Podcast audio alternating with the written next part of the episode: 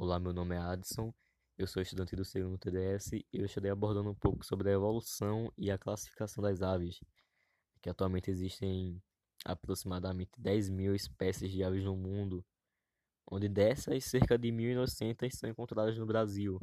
Então, para tudo isso, né, foi necessário criar a classificação, que tem o principal intuito de fazer o estudo desses seres vivos.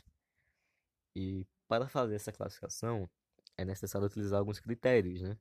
Então, para classificar as aves em si, o primeiro critério utilizado seria a capacidade de voar, onde a partir dele gera-se dois grupos, que o primeiro seria o grupo das atitas, ou melhor, Paleognitae. Então, é, as características desse grupo são as seguintes.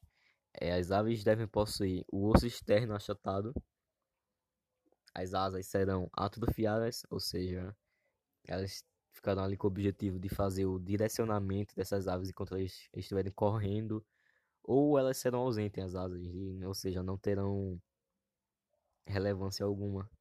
E por fim, elas não voam, elas não têm essa capacidade. Aí, para ficar um pouco mais claro, o exemplo seria a ema, né, que é da ordem reiforme, que vai abordar a ema, o avestruz. A, a sua localização é no Brasil, mas no geral aqui na América do Sul mesmo. E ela atualmente é a maior ave brasileira existente. Então, uma curiosidade seria que os machos eles são responsáveis pela incubação e pelo cuidado dos filhotes. Né? Aí em seguida vai vir o segundo grupo, que seria as carinatas, ou melhor, o Neugtintae. Então, essas aves elas terão as seguintes características. O osso externo ele será em forma de quilha, ou seja, é semelhante à parte da frente do navio, que vai estar ali possibilitando uma maior facilidade no voo. Então, seus músculos peitorais eles serão bem desenvolvidos.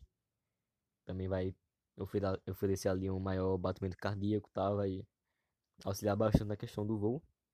E por terceiro ali por fim, essas aves elas terão essa capacidade de voar então, dar um exemplo aqui seria os passarinhos, que são da ordem Passeriformes. Ou melhor, também tem outro exemplo das araras, papagaios, periquitos, cacatuas, etc., que são da ordem Piscitaciformes. E por fim, tem ali as galinhas, peru, perdiz, pavão, que seguem da ordem ali galiformes. Então, esses dois grupos, né, que vão se dividir no critério de voar e não voar, foram os primeiros ah, na classificação taxonômica e que a partir deles é, serão geradas várias e várias espécies e cada uma delas vai ter seu comportamento, a sua fisionomia, para estar tá ali seguindo a ordem certa.